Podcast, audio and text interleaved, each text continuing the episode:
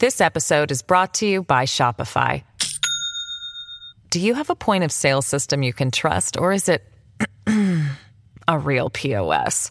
You need Shopify for retail. From accepting payments to managing inventory, Shopify POS has everything you need to sell in person. Go to shopify.com slash system, all lowercase, to take your retail business to the next level today. That's shopify.com slash system. Hello, everybody. This is Marshall Poe. I'm the editor of the New Books Network. NBN listeners like to read books and buy them. So we thought we'd tell you that right now, our friends at Princeton University Press are having a remarkable site wide sale. You can get 50% off books, including ebooks and audiobooks, with the code 50, F I F T Y, at checkout until May 31. You can save some real money on Princeton University Press books. I encourage you to go there and check it out. Welcome to the New Books Network. Hello, my name is Avery Wyman, and I'm the host of this episode of the New Books Network series in Israel Studies. Today, I'll be speaking with Professor Shai Hazkani about his latest book, Dear Palestine A Social History of the 1948 War, which he published with Stanford University Press in 2021.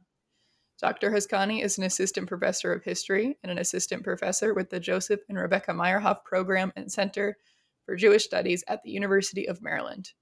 He earned his PhD in History and Judaic Studies from NYU, his master's from the Center for Contemporary Arab Studies at Georgetown, and his BA in Middle Eastern Studies from Tel Aviv University. His first book, Dear Palestine, provides a much needed alternative perspective on the 1948 war between Israel and neighboring Arab states. Unlike other, more conventional histories of the war, which privilege the top down perspective of elites and the state, Hazkani tells the story of the war from the bottom up perspective of personal letters written by rank and file soldiers. In the ways that these regular people, who include both volunteers in the newly formed IDF and volunteers in the Arab Liberation Army, agreed with, rejected, doubted, mocked, substantiated, contradicted, and otherwise complicated the carefully packaged propaganda and indoctrination disseminated by the establishment the voices of those who actually signed up to fight the war reveal that 1948 cannot be simplified into a neat set of binary outcomes. From this point of view, instead of ideological consensus, there's considerable, considerable ambivalence and dysfunction. Instead of triumphalist or tragic emplotments found in the nationalist historiographies of the war, there's no clear victor or victim, but rather the shared human cost of consequences that reverberate long after the end of the war itself. And instead of the pernicious myth of an immutable antipathy between the Arab and the Jew, the perspective of Arabs and Jews reveals not two irreconcilable groups simply destined to fight, but people with similarly complex and shifting identities, politics, values, and humanity. And with that short introduction said, Professor, Professor Hazkani, it's a pleasure to be here with you today. Hey, I'm glad to be here. Perfect. So, why don't we get started with a little bit of a background? Can you tell us a little bit about yourself and how you became interested in this subject? Sure. Um, so, as you mentioned, I'm a, a, faculty member at the University of Maryland in College Park. Uh, but my actual, probably you should call it, original career was in journalism. Um, to me, it seems so distant as as if I was a, a different person back there, uh, but you know, certainly it was a, a major part of my life. Uh, for about seven years, I started um, as a West Bank uh, correspondent on Israeli radio, and then um, spent a few years as a, a, correspondent covering the Israeli military on Israeli television. Um, I did this for about uh, seven years. Um, and towards, uh, I think, let me think. I think it was uh, 2007, something like that, um, when I was working to produce a short sort of documentary piece um, for Channel 10. That's the name of the channel I was working uh, for. Um, actually, not the most intriguing topic. It was about um, one of the uh, first uh, Israeli arms deal um, arms deal with um, West Germany. And the reason it was, um, and that it spiked my curiosity back then, was that um, this was a decade or so after uh, uh, the Holocaust, right? The extermination of European Jews. And um, this was very interesting to see um, how Israel uh, at the time tried to, well, sell to its own population White had to sell. These were mostly Uzi rifles, etc., uh, to um, West Germany. And I was um, there was some some newly declassified documents um, that that were published in the um, Israel Defense Forces archives. That was the first time uh, I ever uh, visited that institution, and I was collecting some material to to do like a, a short piece, ten minutes or something like that, uh, that was supposed to be aired on Israeli television. And I, as I was sifting through documents, literally by um, coincidence uh, I found uh, a very strange document, just a few lines, saying something along the lines of We're all familiar with the uh, public perceptions of this deal as they are mirrored in the uh, Israeli press. However, and this is some low ranking officer writing to his uh, superior, writing something along the line of From the personal letters of Israeli soldiers, we can see if I recall it correctly, that there is actually major opposition uh, to this arms deal. Um, and and and you know uh, another document was referenced in this short memo saying the views of the Israeli soldiers as they are uh, reflected in their letters would be summarized in in this document. And I was wondering, I, I could not really figure out at the time or, or make much sense of that cryptic sentence because I was not familiar which uh, with what I later learned was a major uh, Big Brother apparatus that secretly copied uh, these Israeli soldiers' letters. Um, but you know, as a as a good journalist, or I don't know if I was good, but you know, as a journalist, I, I started you know bugging the archives and saying, you know, I want to see these documents. What are these reports that summarize uh, those soldiers' letters, and it certainly took um, um, well a few months for the first batch, and then a, a decade for for the entirety of this source. Um, but eventually, they were willing to declassify some of those, and um, I found really uh, what I felt was a real uh, treasure trove there uh, in the archives. I remember um, one of the first um, letters that I saw in those and we can talk more about that source in a little bit, but in those um, intercepted uh, uh, uh, reports or in those intercepted letters was one by a soldier that may have been sent to blow up uh, uh, Palestinians, uh, Palestinian villages that were depopulated by Israeli forces during the 48 war. And I remember reading his um, reflections um, you know, going to that village and, and wandering around the, the houses, the now emptied houses. And I, I remember it was a really sort of um, left a really strong impression on me. He said something along the lines of, you know, we were always taught that we, you know, re- um, um, we got this country because we we loved the land more. But now, as I wander around these houses, I understand that this was a, some sort of a, a, fabrication. And obviously, these are not the words that he used. And he says, you know, I, I walk in these houses and I can see and feel that people had lived here, loved and hated, etc. And he actually wonders where they were um, at that time that he was writing. And I remember reading that letter and, and really feeling that, wow, that tells a story that I'm not familiar with. Um, and you know, it, it took a few months, and, and I collected those letters. Eventually, um, decided to leave uh, my uh, career as a journalist and pursue one uh, in academia. First, my my master's, and then my PhD, which were in some ways uh, both devoted uh, to to the study of those letters. Later found letters by Arab volunteers and by Palestinians and others and um, hopefully we'll get we'll have some time to to get into those as well. Yeah, it's interesting then that you were in the midst really of your first career then when this project really seems like it equally as much found you that you were researching something not exactly related, but then you came across this genuine treasure trove of just a completely different perspective on Israeli and Palestinian history. And so my question then is about about this kind of trajectory of training of having gone from a career in media and journalism to then making the turn to academia. And so your formal training is actually in both Jewish studies and in Middle Eastern studies. And so I was curious how having a finger on the pulse of both of these fields concurrently shaped how you thought about this project And perhaps you can explain to the audience how having training in both of these fields sets you apart from previous generations of scholars who've also looked at 1948. Sure. Um, so I, I originally come from the field of Middle Eastern studies, and as a as a journalist, um, it's it's funny because it's only recently that I've started sort of thinking back to that time and sort of owning up to that period. Because as you know, in in academic life, some see um, a previous career in journalism as very positives, other uh, uh, may not, and so it's it's only recently that I've sort of started to say, oh, actually, I've had that different life before uh, academic life that that I did something very very different. And as I was uh, still a reporter uh, for Israeli news, um, um, and I thought I'll, I'll be doing that for you know the foreseeable future, I also was attending um, um, Tel Aviv University and did my undergraduate BA in Middle Eastern history.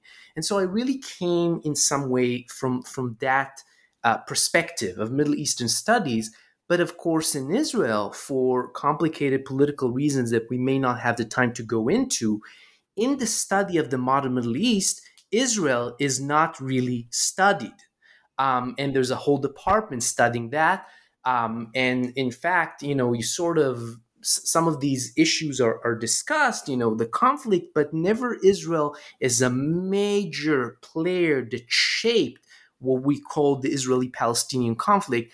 That's not really a, a major topic of discussion. There are many other redeeming qualities for the um, higher education, the undergraduate education in Israel that one, uh, at least uh, in the early 2000s when I was there, was not one of them. And so I came um, um, into sort of, or was introduced um, uh, to this um, whole issue through the prism of um, of Middle Eastern studies. Um, actually, not studying or, or not academically engaging with Israel in a, a very significant way um, at some point, and you know, hopefully in, in a few decades, I'll, I'll, I'll write that story. But I, I felt somewhat unease about um, uh, my work as a journalist. You know, what I was telling on the news every evening, and and some of the larger uh, context in which I bring um, uh, those news, and as and you can just in terms of years, I was a correspondent um, from the beginning of the Second Intifada um, and covering the West Bank. This was a very intense time. And then later on, um, some of the wars uh, that Israel had waged uh, in Gaza and Lebanon um, and, and elsewhere. Um, and that had, of course, a significant impact on me. Um, and that ultimately made me wonder whether the sort of stories. I call them stories, but but narratives that I presented um, every evening at that point uh, on the news um, were ones that I could really stand behind and, and feel that that I've done uh, a service that will be helpful to the viewers and others. Um, eventually, I decided that they did not, and uh, that was a, a major um, contributing factor to my decision to go um, and pursue sort of academic studies um, in the United States. Um, and my choice of, of the place to go and study was also, at least in in in Israel, was seen uh, as peculiar. I decided to go to Georgetown's uh, Arab Studies program, um, which was, as, as it was described at the time, sort of left of Marx or something like that. Um, and, and I did that, of course, knowingly. And, and that was an amazing, amazing experience because really for the first time, I um, met and discussed and, and saw and learned from so many different people from throughout the Middle East, right? Um, that I have not met or talked or learned from uh, before. And that was a really sort of fundamental uh, experience for me um, in um, 2008 when I started that program.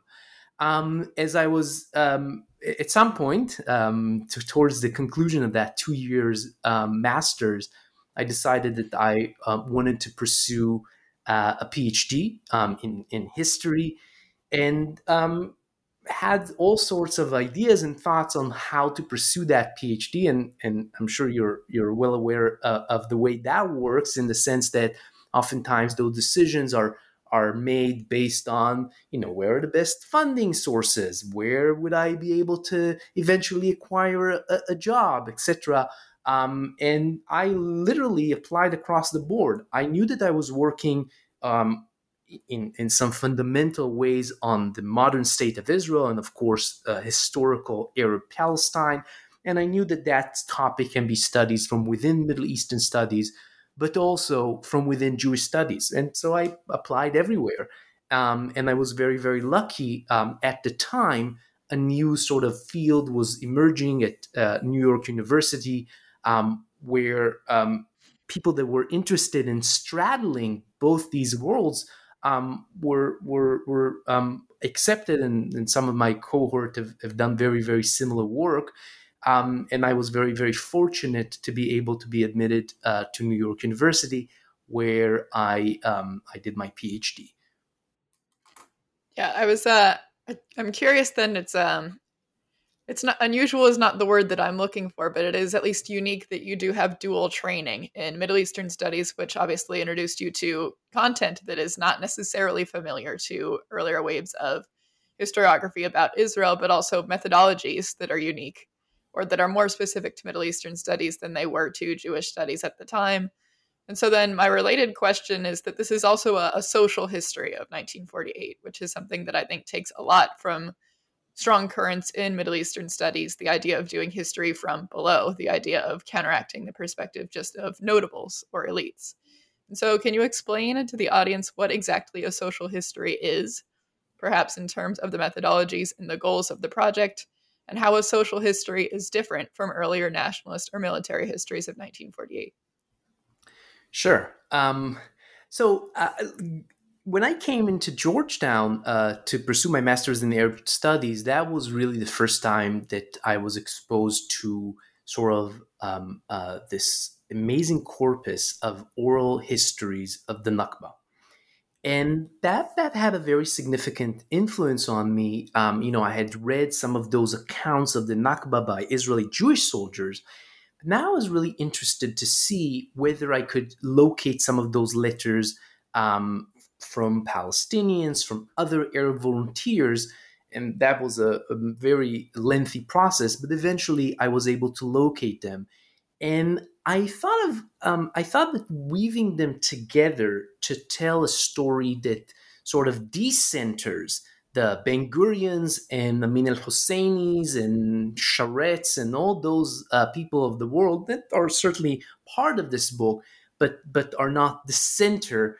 Um, would be uh, what I was hoping would be an interesting and new way to to study um, um, 1948 and of course you know that's nothing novel on my part. Social and cultural history and what is often referred to as history from below has been um, a, a, a, a, genre that has become popular um, outside in the outside of Middle Eastern history, in sort of the the general field of history, with amazing, of course, works like the Cheese and the Worms and the Great Cat Massacre, and so many of these uh, foundational works in history from below.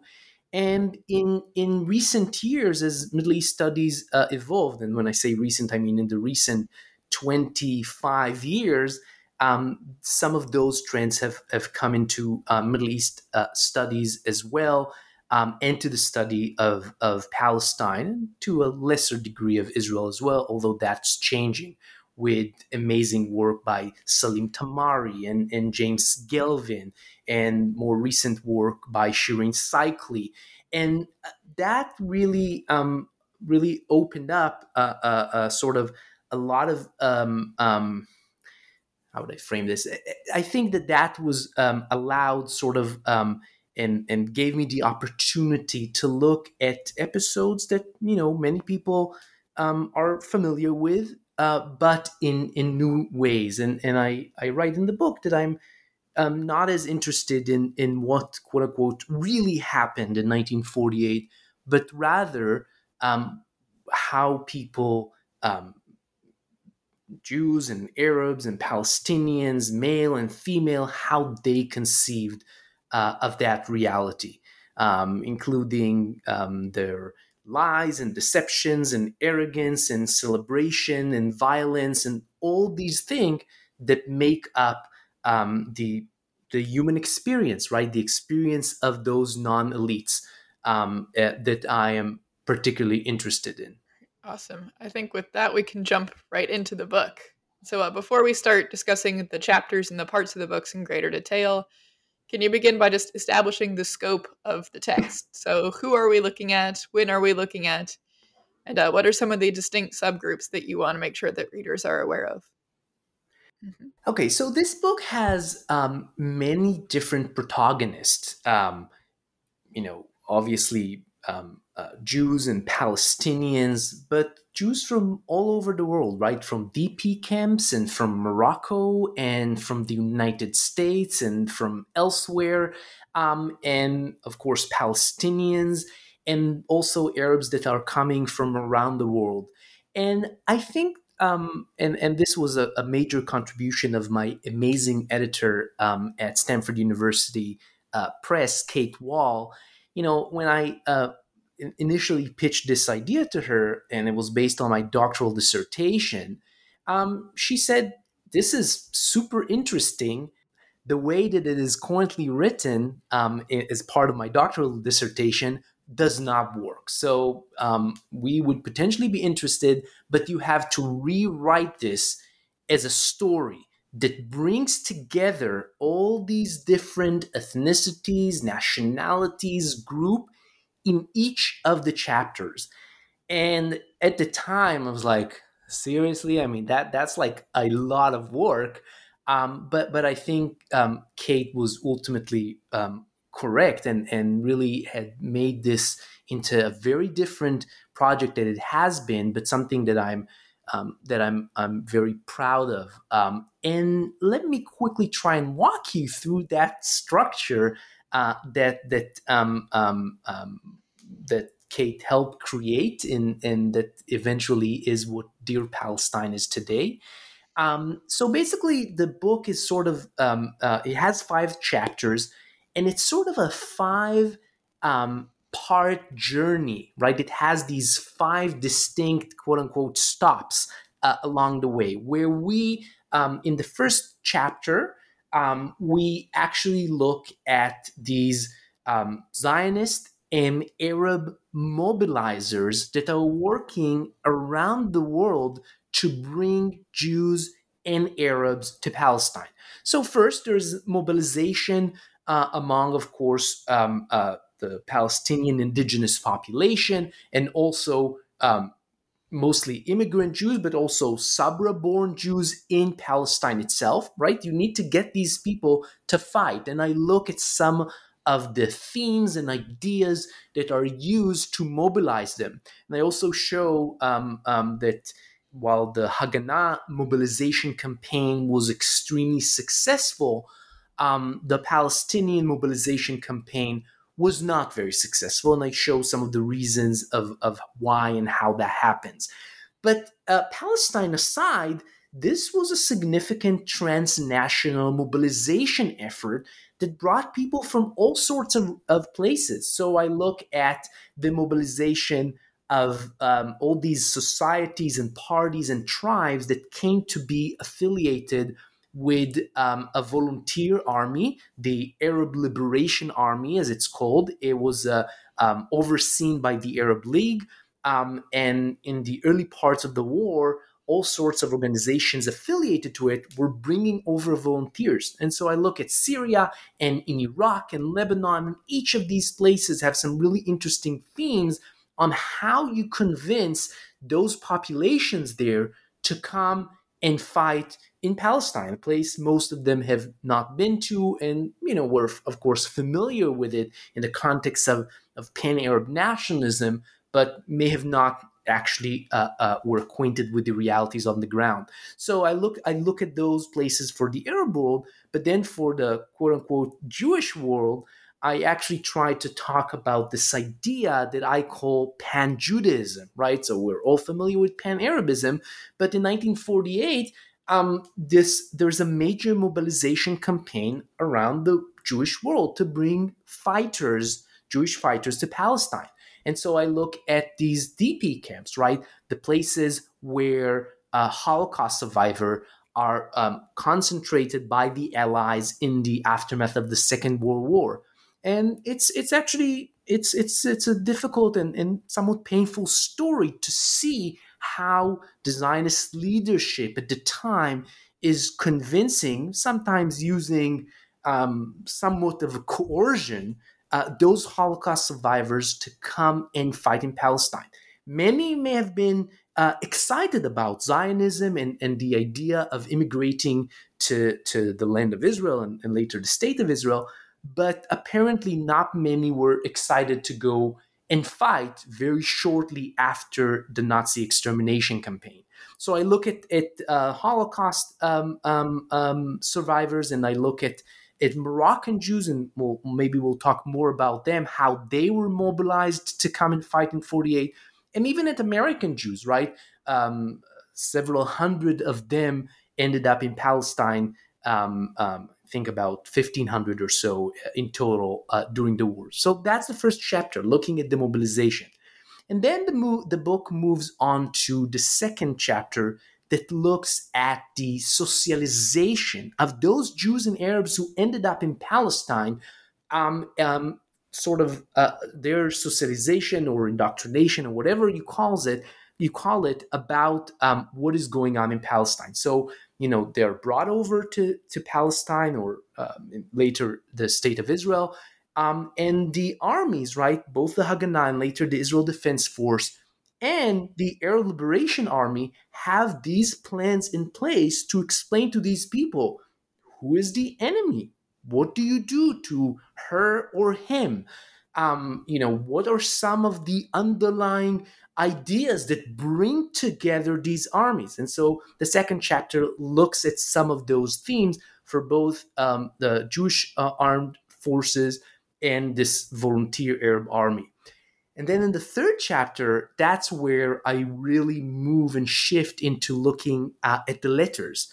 Um, and the, that's uh, chapters, uh, I really like the title of that chapter. It's called Welcome to Palestine What Brings You Here? And the idea is, is that through these personal narratives and personal letters, some of those Jews and Arabs who made it to Palestine um, from the outside uh, narrate what being in Palestine, right, touching the, the the the land in Palestine, what that actually meant for them, um, as they're introduced to this uh, uh, landscape for the first time. Uh, the fourth chapter looks at violence, obviously not not very surprising, but but some of the ideas and reflections uh, that both um, um, um uh, inflicting violence and suffering violence made uh, Palestinians and Jews and Arab volunteers what that made them uh, think about how they conceived of um, certain uh, episodes and, and vignettes from the war um, in the context of, of the use of violence. So we, we see um, some discussions that we may be able to, to get into later on about uh, the question of of Judaism or Jewish tradition in violence. And we also see Palestinians um, um, in places like Haifa and Akka or Acre and elsewhere that are being driven out of their homes uh, and are narrating that experience or telling about that experience in their personal letters in real time. And then the fifth and last chapter is sort of the the um, the reflection in the aftermath of the war, right? So we have here a, a creation of, of, a, of what is uh, described by uh, the protagonist as, as a Jewish state, um, what that meant to them, um, and the erasure of Arab Palestine. And so that last chapter really looks at um, Palestinians reflecting on the erasure of Arab Palestine, on this grassroots uh, movement of, of return that actually starts in the immediate aftermath of the of the war itself. And on the Jewish side, right, uh, celebrations, of course, we, we're familiar with those narratives, but also some dissent, right? Um, certainly, the dissent was not um, the the most uh, popular of the voices or, or the most widespread of the voices, but we also see some important and interesting dissent, uh, primarily among American Jewish volunteers. Some of them have taken very difficult um, um, or, or have, take, have, have seen uh, the war and its aftermath very negatively, and also among uh, Moroccan Jews. Uh, that hopefully we'll, we'll get to speak more about later on. So these are sort of the five um, five part journey that I hope uh, that the readers, um, or at least some of those um, uh, readers that will read the, the whole thing, will will follow um, um in in Dear Palestine. This episode is brought to you by Shopify.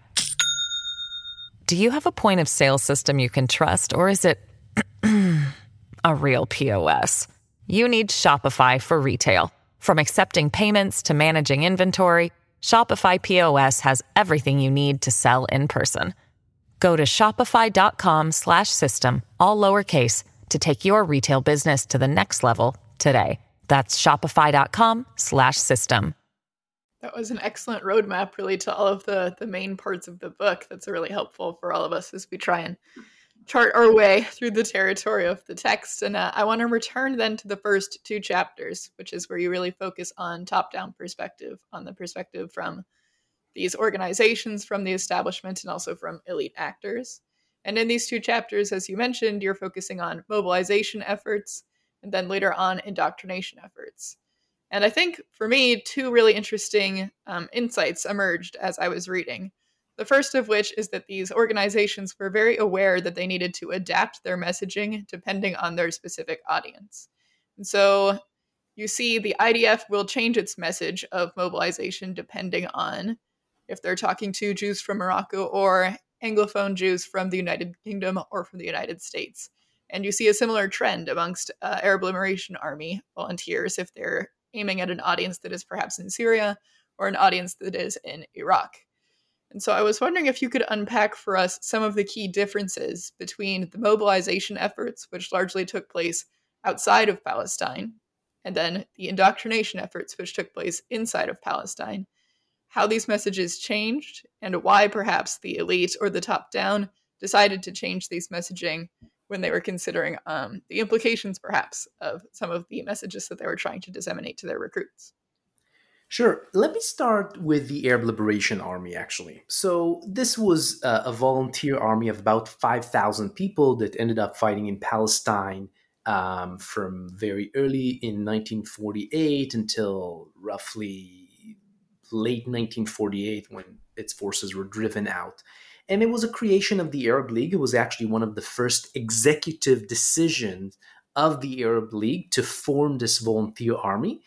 Um, but we're, of course, familiar with the history of uh, the modern states in, in the Middle East, their creation, and, and the first sort of regimes that um, um, control these countries uh, after independence. And we, we are very familiar with the strong um, involvement or fusion, even if you uh, if you'd like, uh, uh, of these regimes with colonial forces, primarily the British and, and French. And so we won't go too much right now into why this uh, uh, volunteer army was created, but the decision is is made in late 47 to create this um, volunteer army. But what happens then is that there's this really fascinating explosion of organization throughout the Middle East, and unfortunately, I didn't have uh, the space to really capture all of that. But it's a major um, attempt to mobilize Arabs throughout uh, the Arab world. But here, it's really sort of completely separated from the leaders of Arab states and those who actually had ended up commanding this Arab Liberation Army. So you have all these parties and tribes and small associations, all with their own very different agendas, trying to recruit and mobilize young Arab men to come fight in Palestine. So you have a revolutionary movement like the Ba'ath, right? Uh, the resurrection, that's how the, the word translates in Syria. It's a newly formed party at that point, and it really has a, a revolutionary platform where it says we need to get rid of what they call internal colonialism, reshuffle the entire Arab world, and create truly nationalist um, um, uh, regimes, right? And and of course, much of their critique is at, at, at Shukri al-Quwatli, the, the Syrian president at the time. And they're successful to a degree. We don't know exactly how successful, but they're successful in bringing in recruiting those young men to go fight in Palestine.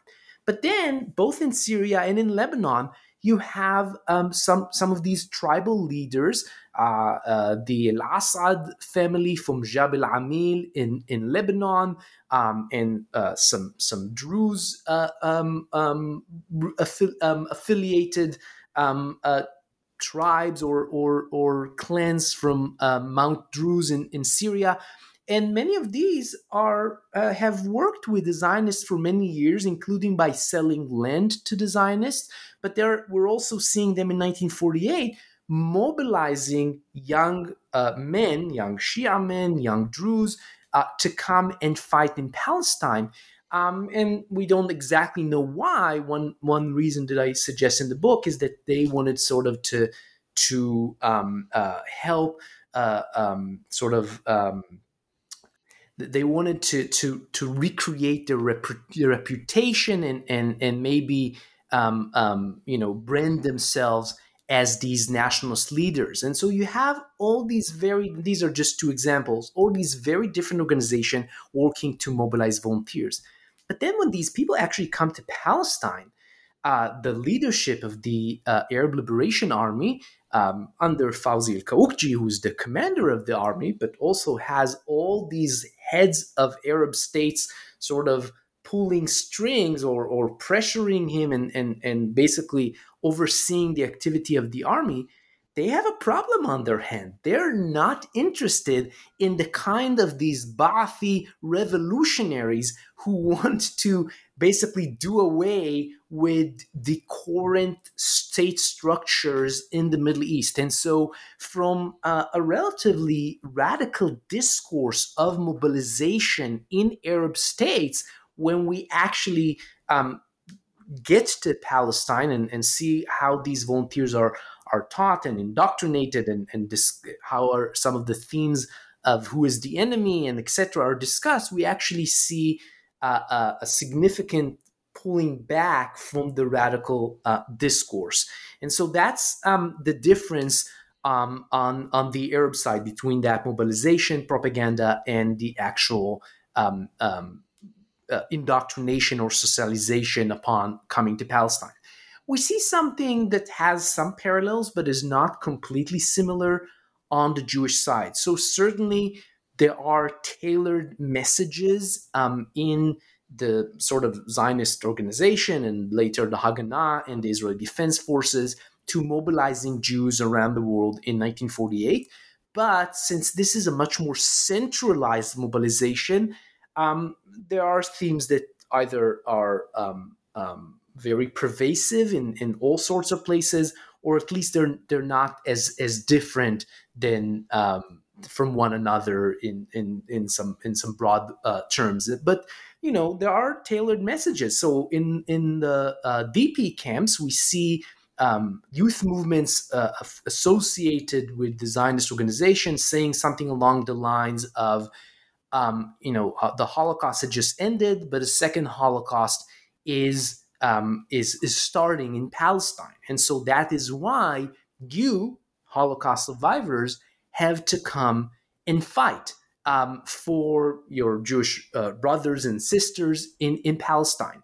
Um, and and I talk a little bit about the the, the difficulties and, and, issues with that sort of theme and and you know it certainly was appealing for some but others insisted that after the conclusion of the second world war they're not going to to fight right right now in palestine whether or not they saw themselves uh, as zionist. And and here we see that israel for example is initiating this um, very very um, um, bold peculiar and, and saddening move where it says that those holocaust survivors are de facto Israeli citizens and therefore have to enlist uh, into the Israeli army, and how successful or unsuccessful that um, um, you can um, read in, in the chapter on the mobilization.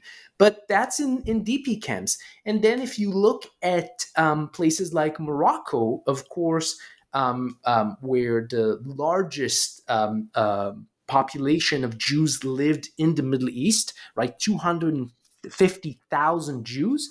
Uh, the mobilization there was of a limited scale, uh, but was very, very interesting because in Morocco, um, Jews fared much, much better than they did elsewhere in the um, Arab world, and, and we can talk more about that. Um, where, of course, the the, the Sultan uh, Muhammad V was sort of a, a, revered figure by the Jews of Morocco, and so we see that the themes used for mobilization there are somewhat different, trying to really um, target um, uh, uh, Francophile Jews um, by sort of appealing to some ideas that may uh, be familiar uh, to them as uh, including the French Revolution and fighting for freedom and, and all sorts of things like that. And in the United States, again, relatively limited mobilization, uh, but a very interesting one that tries to tie together some of the American grand narrative with fighting to Israel. And so um, I, I, look at some some mobilization uh, materials distributed in the United States, um, um, like uh, pamphlets or pamphlets or newspapers produced by the um, IDF and the Haganah, where they have themes uh, where they talk, for example, of uh, um, a Jewish officer, an American Jewish officer who was killed uh, during the early parts of the war, and you have that line uh, saying something along the line, you know, he um, in in dying uh, for Palestine, he died for America. And we, we look at some of the ways on in which uh, that sort of discourse uh, may have been appealing or, or may have not been uh, as appealing for American Jews. Um, and then um, here we actually see an even greater shift in the socialization and indoctrination of soldiers once they actually make it to Palestine. Um, and and this was a very uh, interesting shift where uh, upon coming to, to Palestine, the, the IDF education apparatus, by the way, a massive apparatus of hundreds of um, um, education sergeants and, and, a large number of officers, all seen as politically reliable, tries to socialize those Jews and also Jews from Palestine into the war by explaining them who is the enemy, um, what needs to be done to her and him. And here we actually see some some. Um, when I was uh, first reading this, I felt was was quite uh, shocking um, um, uh, elections by these education officers. And so the the Arabs, both of Palestine's and the surrounding Arab armies, are um, often presented as descendants of the seven nations of Canaan and the Amalekites, which of course uh, the the Bible instructs to to eliminate from the land of Canaan, and and and the way that um, those biblical stories are brought in is by is is is in order to sort of um, make the point that Jewish tradition, whatever that may be in Morocco, in the United States, in DP campus, etc., does not negate or does not see negatively the use of collective violence by Jews in the context of the national era. And that is a really important message that the education officers are interested in, in propagating uh, throughout the war. And later on, I, I try to uh, talk a little bit about the way ordinary women and men what they what sense they made of these ideas. The malleability is just really fascinating. This uh, kind of malleable messaging, to use an alliteration here, where uh, you see really palpable, really distinct differences then between messaging as it pertains to when it takes place in different areas, when it takes place regarding different audiences, when there are different purposes for this messaging. I mean, we've covered just now in this short little section of our conversation that, you know, inside Palestine, outside Palestine, you see for instance, from the the Arab nationalist perspective, a really different take on the role of anti-imperialism and the limits of radicalism. When it is useful to mobilize soldiers outside of Palestine, it's really useful, right? It's really useful to bring people to the cause. But then when these soldiers make it to the military arena, when they start to actually train to be able to do violence, you see a real hesitancy amongst the, the elites that justifiably they should be worried that these soldiers will take this radicalism and redirect it back towards Arab states who at the time are still very much indebted in a lot of ways to European imperial power. And I think you point out also that from the Jewish perspective, you see a really, really interesting trend in discourses of violence and justifying doing violence against the quote unquote enemy. I mean, you provide really, really, like you said, chilling and shocking examples from a lot of these education apparatuses from some of the more famous kind of poet leaders of the day, people like Abba Kovner, who use discourses and languages of religious violence, of um, justification of Jewish violence that takes very heavily from religious precedent that we would associate much more often with the revisionist Zionist right and with Jewish vitalism. But here you see is very much part of the mainstream of um, of the top-down apparatus of the elite and of the army. And uh, that's kind of the top down, that's the establishment. And I want to make sure that we get to the meat and potatoes of the book, which are these soldiers' personal letters, which, as you mentioned earlier, we really start to discuss in chapter three to the end of the text. But before we discuss the letters in detail and some of the key themes that come across from a close read of them, I want to take the opportunity to talk a little bit more about the sources in general. So, to write the bottom up perspective of this book, you were obviously relying on soldiers' letters. Can you paint a picture for me? If I were to go to the same archives that you did and pull a single letter for myself, what would the piece of paper that I get actually look like? That's that's a, a great question and, and something that I both um, you know was interested in in actually my archival work and also in sort of thinking about those sources and the limitations that they have right? So um, we we didn't go into that, but maybe uh, I'll I'll give a very brief uh, presentation of of that unit that secretly intercepted many of those letters.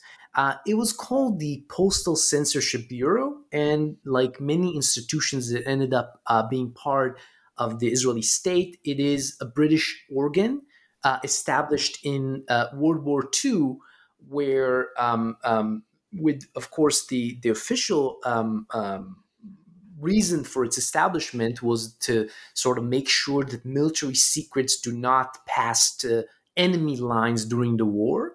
But uh, already the British, and they were not the first to do so, have used those uh, personal letters that ended up either going through Palestine or sent from Palestine. There's a whole um, story there, but but uh, using those letters for uh, uh, some sort of sociological research on those sending those letters. So not targeting of individuals, although that was certainly done as well, but saying some um, larger um, uh, or or providing some larger sociological evaluation of all sorts of groups that well first the british were interested in and then uh, the Israelis. And this is not British inventions, the Germans, the Russians, and many, many others have done the same.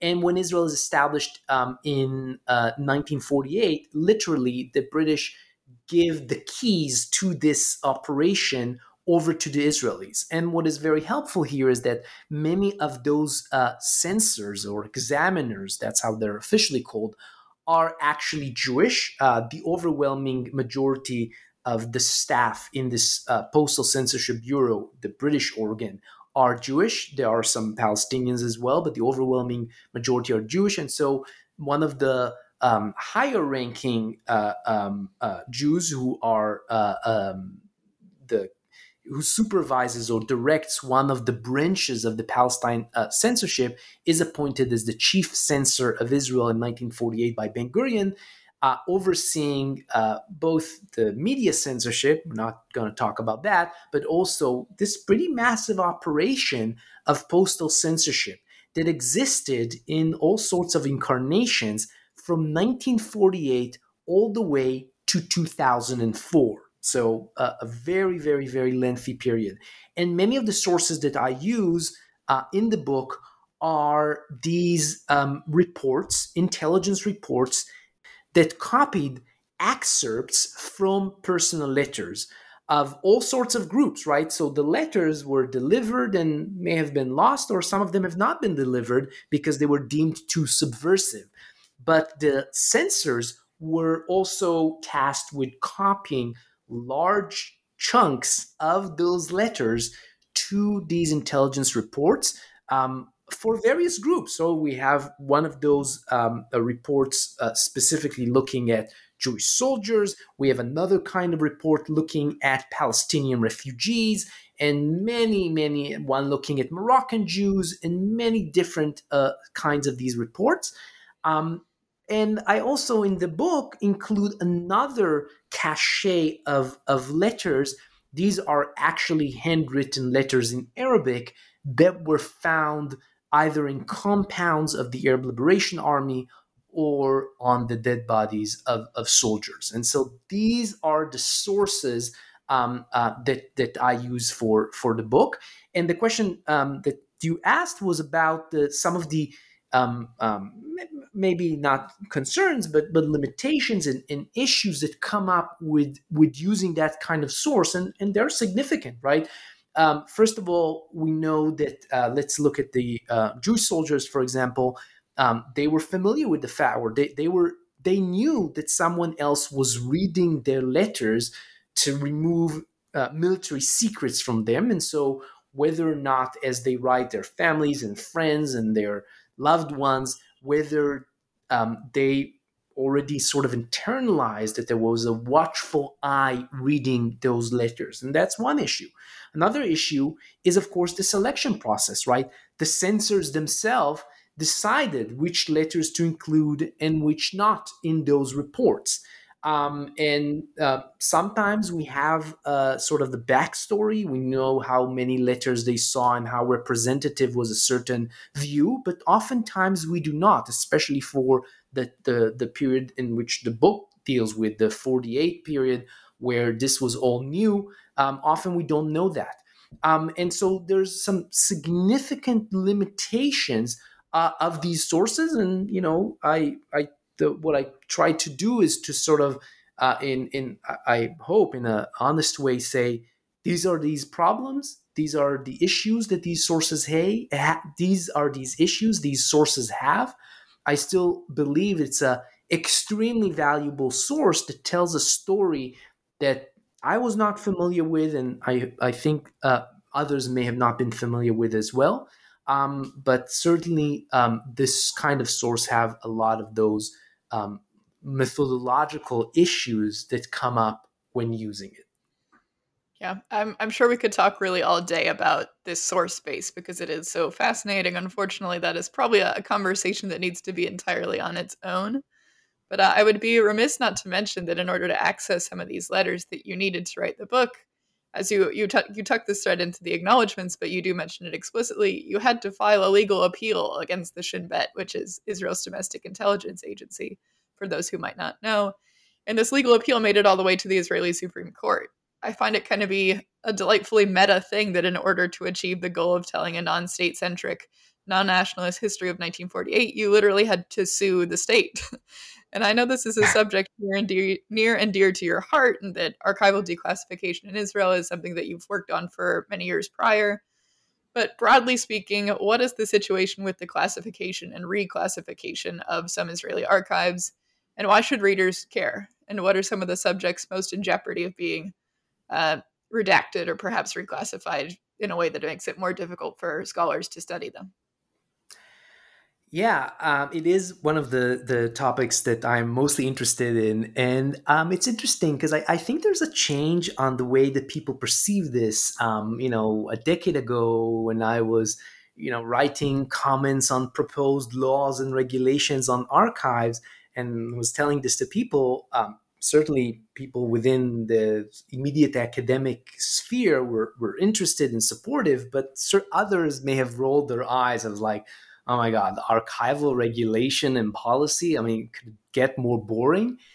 But and that's not actually something that i'm um, um, um, contributed much to. But I think that there is a growing sense of understanding, mostly by uh, work by NGOs in Israel, uh, uh, like Akevot, who works a lot on declassification of documents pertaining to uh, the Israeli Palestinian conflict. And so I think that their work and, and perhaps some other work have um, really contributed to this growing realization that um, to tell this story, to tell any story, right, you really have to have those sources and that the state is engaged in a, a, a very um, sustained effort to keep some of these sources uh, away from um, the general public and scholars.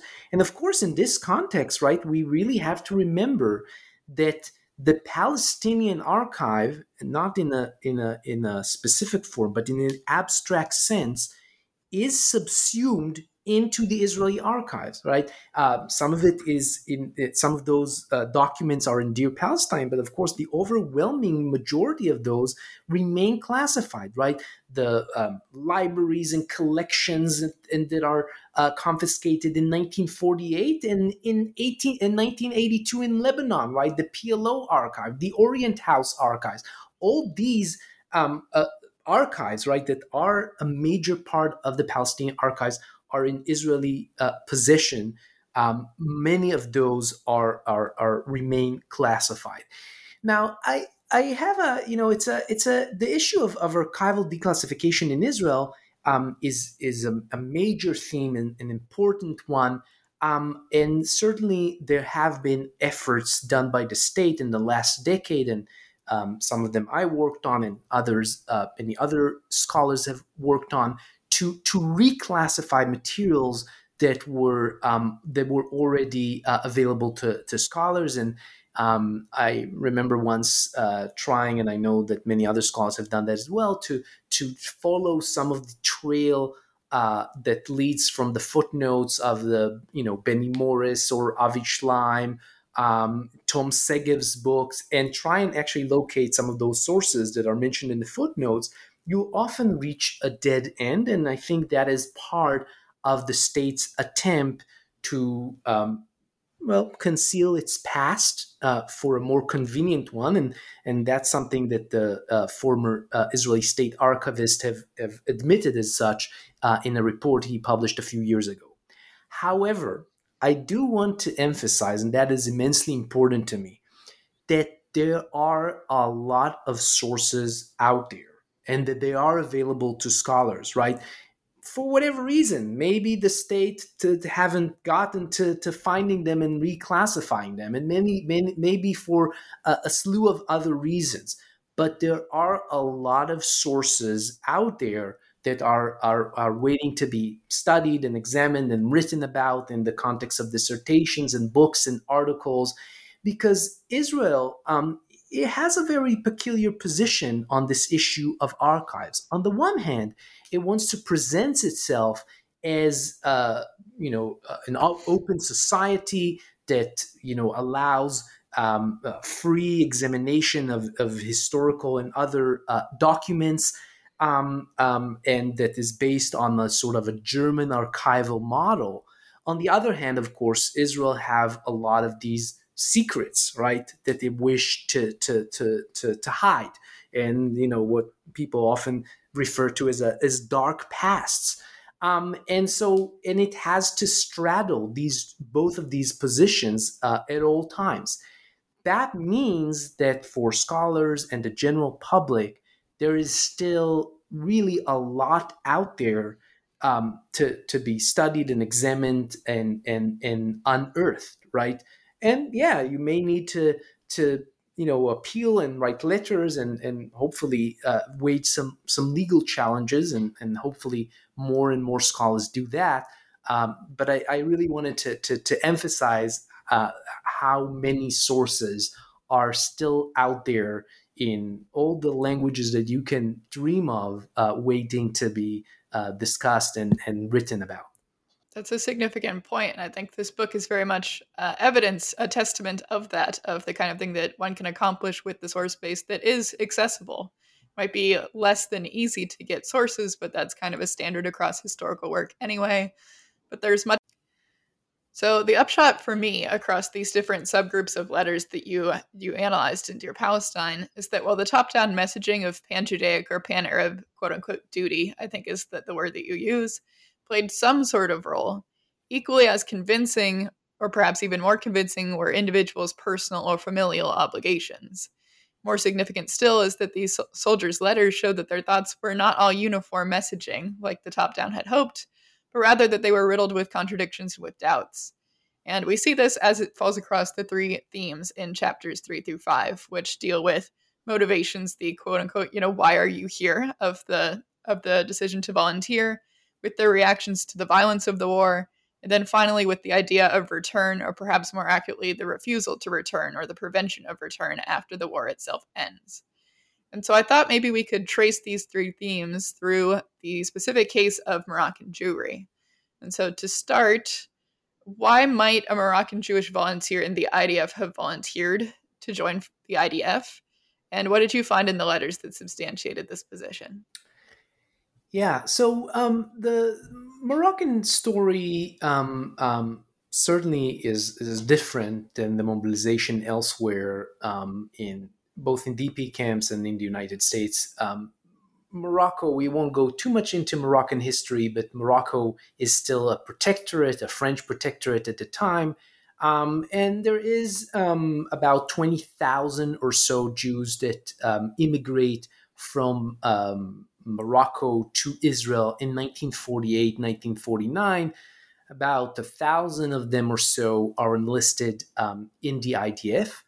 Um, there are not that many records uh, surviving uh, today of sort of contemporaneous records of this mobilization. And what I was able to um, locate is some documents in the French archives uh, mostly of the French uh, intelligence and French police, sort of documenting some of those uh, mobilization efforts of Moroccan Jews. And so that's certainly a, a story that we don't have. Uh, at least a, a, complete picture of from the side of the mobilization in Morocco itself. But we do have uh, some pamphlets and some discussions um, that are going on in Morocco and, and um, some some press reports and things like that.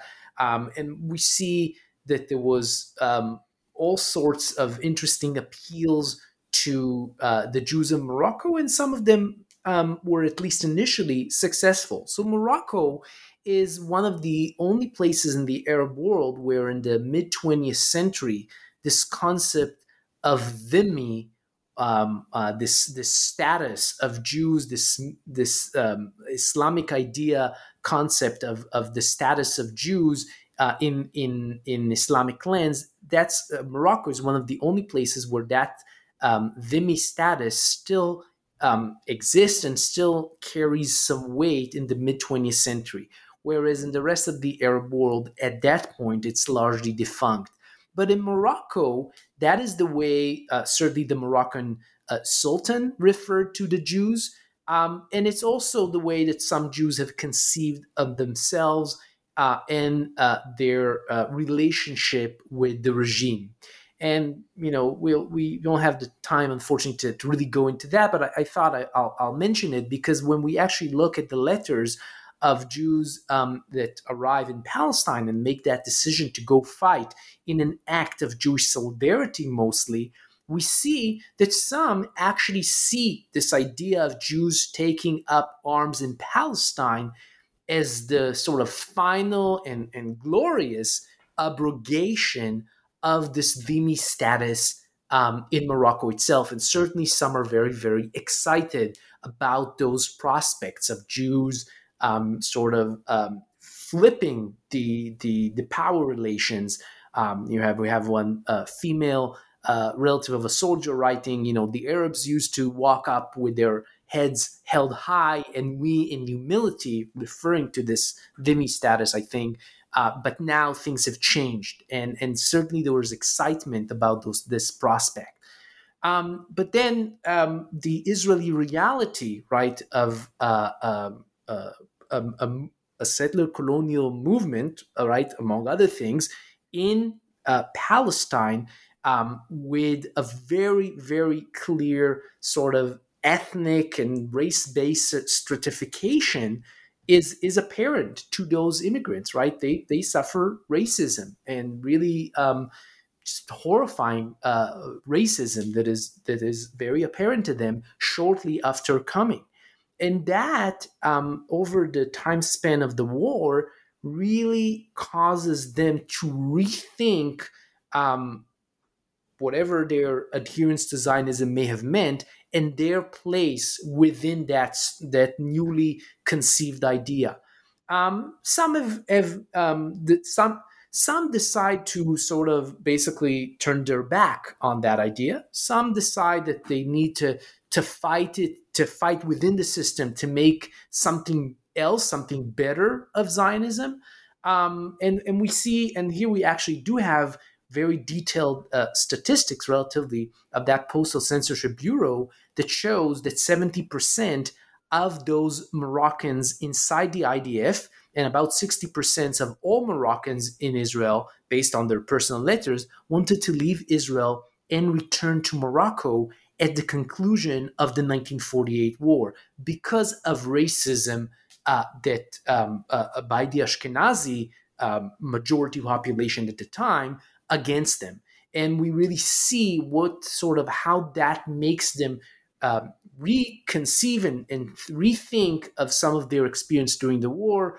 Um, not all of them, certainly, but but uh, I think uh, a significant uh, um, uh, a significant population within those Moroccans. And one of my favorite letters um, is by this Moroccan soldier uh, in the immediate aftermath of the war, saying something along the lines of, um, you know, the the the Arabs uh, are our brothers, not the Ashkenazi Jews, and now I have come to realize it, and sort of saying that he needs to go back to Morocco eventually immediately because that's where the future of Moroccan Jews um, is. And so, so that's a very interesting population that goes to a, through a significant transformation uh, during the time span of the war because of what they experience on the ground in Palestine. Yeah, to pick up on that thread that you've actually just explained, it's interesting that in terms of mobilization, in terms of motiva- motivation for Moroccan Jews, this uh, idea of throwing off dhimmitude, of throwing off kind of this hierarchy that existed in um, the Middle East and North Africa in this structure was really useful as a, a motivation. But then over the course of the war itself, and spe- specifically with the discourse of violence, we see that Moroccan Jews are chastised often by the top down for their lack of zeal, for for their lack of really um, indulgence for trying to go to war with these quote unquote Arab enemy. That we see that that is actually not borne out by the texts. And so then, with specific regards to the discourses of violence, this is something we see for Moroccan Jews, but also something that we see across the board for all of the groups that you study we see that Jews are broadly considering that the price of being, quote, like all of the other nations, this normalization project, is perhaps too high for the precedent of Jewish morality that came before it. And similarly, for Arab Liberation Army volunteers, what you don't see, but is significant in its absence, is that you don't see a lot of kind of um, jihadist or really zealous, uh, religiously motivated violence against Jews that is not borne out in the text. It's far more common to see anti imperial and anti colonial reasoning. Um, I wish we had more time to go into the violence in general, but I do want to stick to this kind of Moroccan Jewish through line that we're working on. And perhaps we can discuss then what happens after the war and this idea of return. So you spend a lot of time on the Moroccan Jewish case on how the censorship apparatus played a role in preventing Moroccan Jewish return. And I'm wondering if you can unpack that a little bit for us.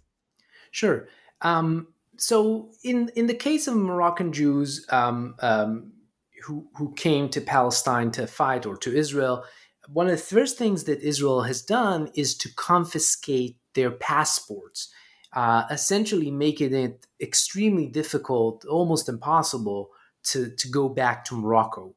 Um, and of course, the um, Morocco, uh, the the French protectorate, um, Moroccan state had its own qualms about whether or not to allow those Jews who had just fought for uh, Israel be repatriated into uh, into Morocco. And so these are just on the sort of the the broad context, historical context that are taking place um, at the same time.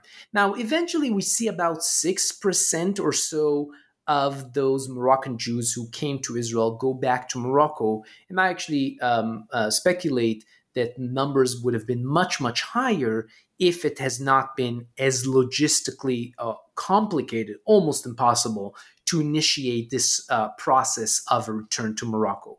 And so this um, the the book ends with this story of them attempting to return and that the return is extremely difficult or almost impossible.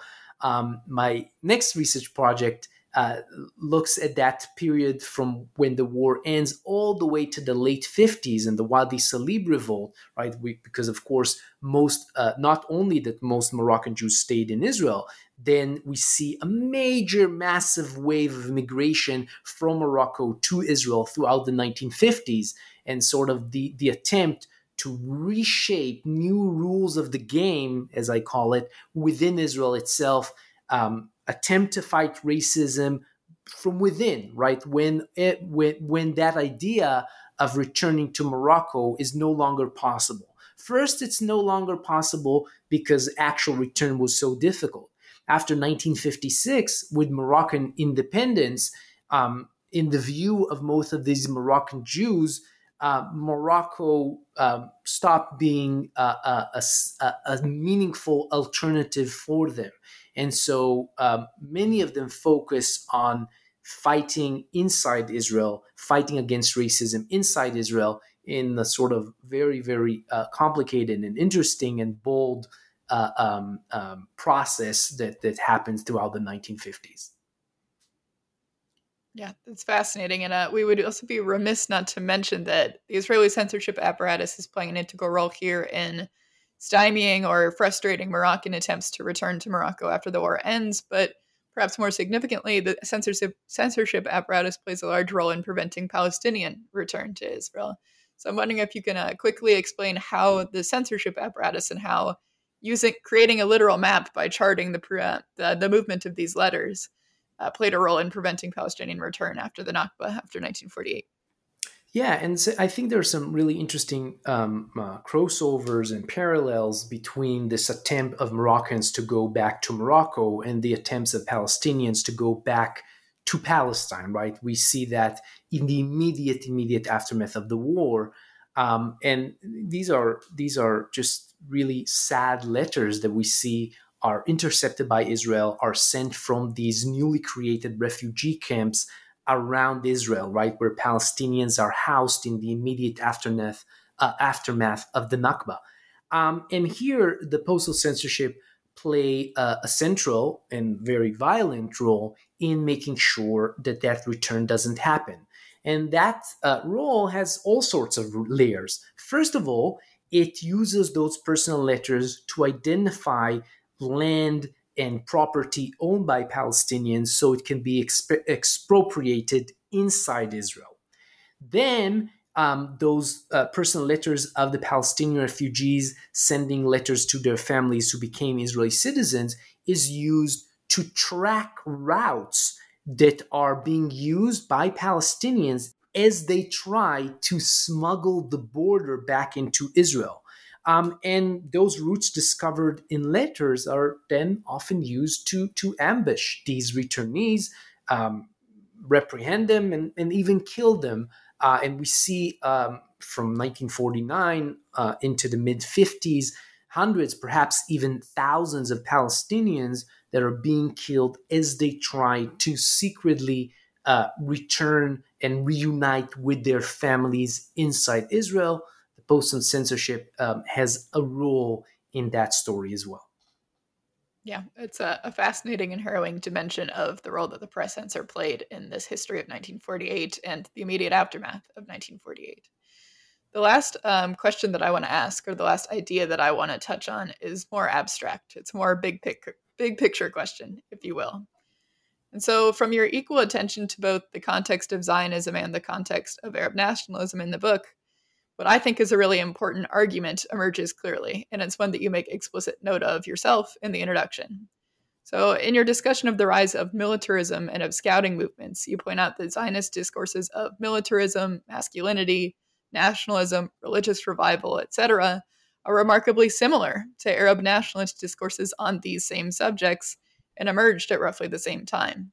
So, to underscore this point, I'm going to read a quick quote from page four that you wrote um, Younger generations of European Jews and the Arabs that came of age in the shadow of the Ottoman Empire's dissolution internalized the racist European gaze and envisioned similar solutions to combat it.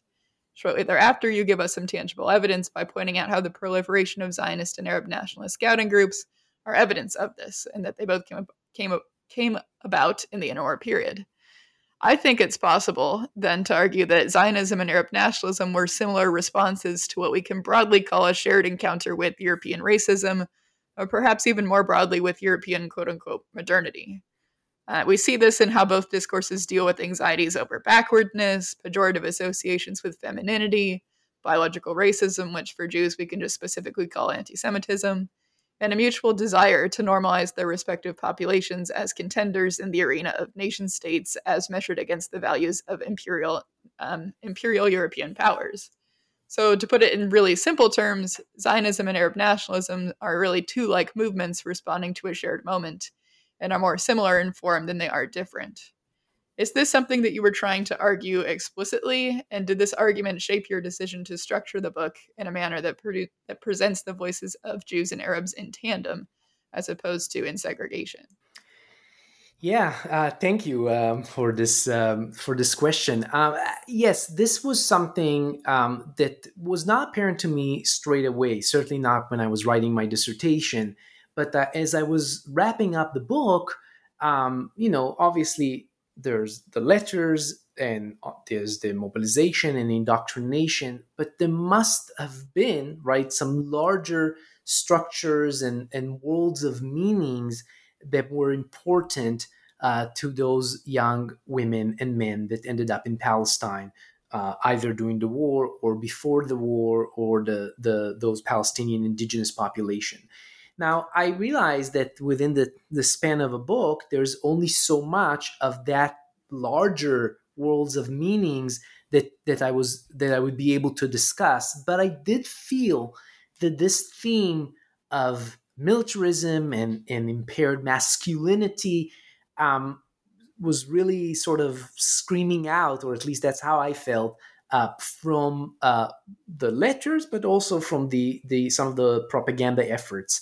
Um, and this is something that, again, this was probably the last thing I've, I've written uh, in this book.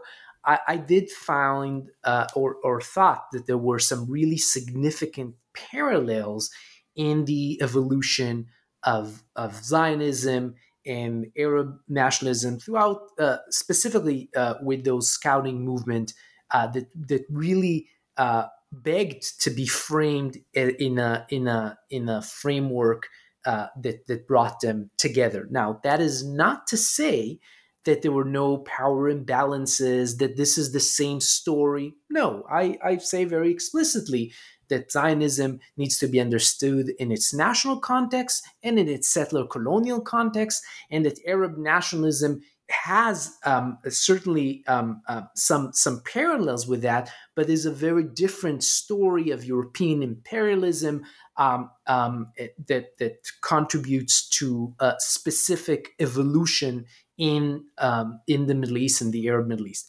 Still, I thought that this larger story of of militarism and and yeah, in in some ways, um, modernity is an important one to be told as sort of um, in a in a sort of in a comprehensive way together uh, of Zionism and Arab nationalism.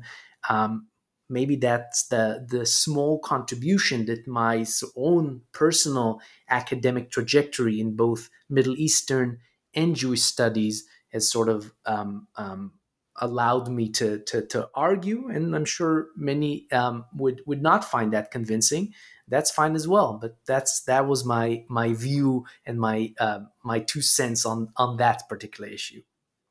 Yeah, analyzing this togetherness, this kind of shared responses, to me, I, am very much in agreement. A really exciting frontier for Israel Palestine studies as perhaps a version of an area studies, in which this isn't something that can be um, segregated or divided into two binary national historiographies, but something that needs to be looked at as a shared moment, as similar responses by people facing similar challenges.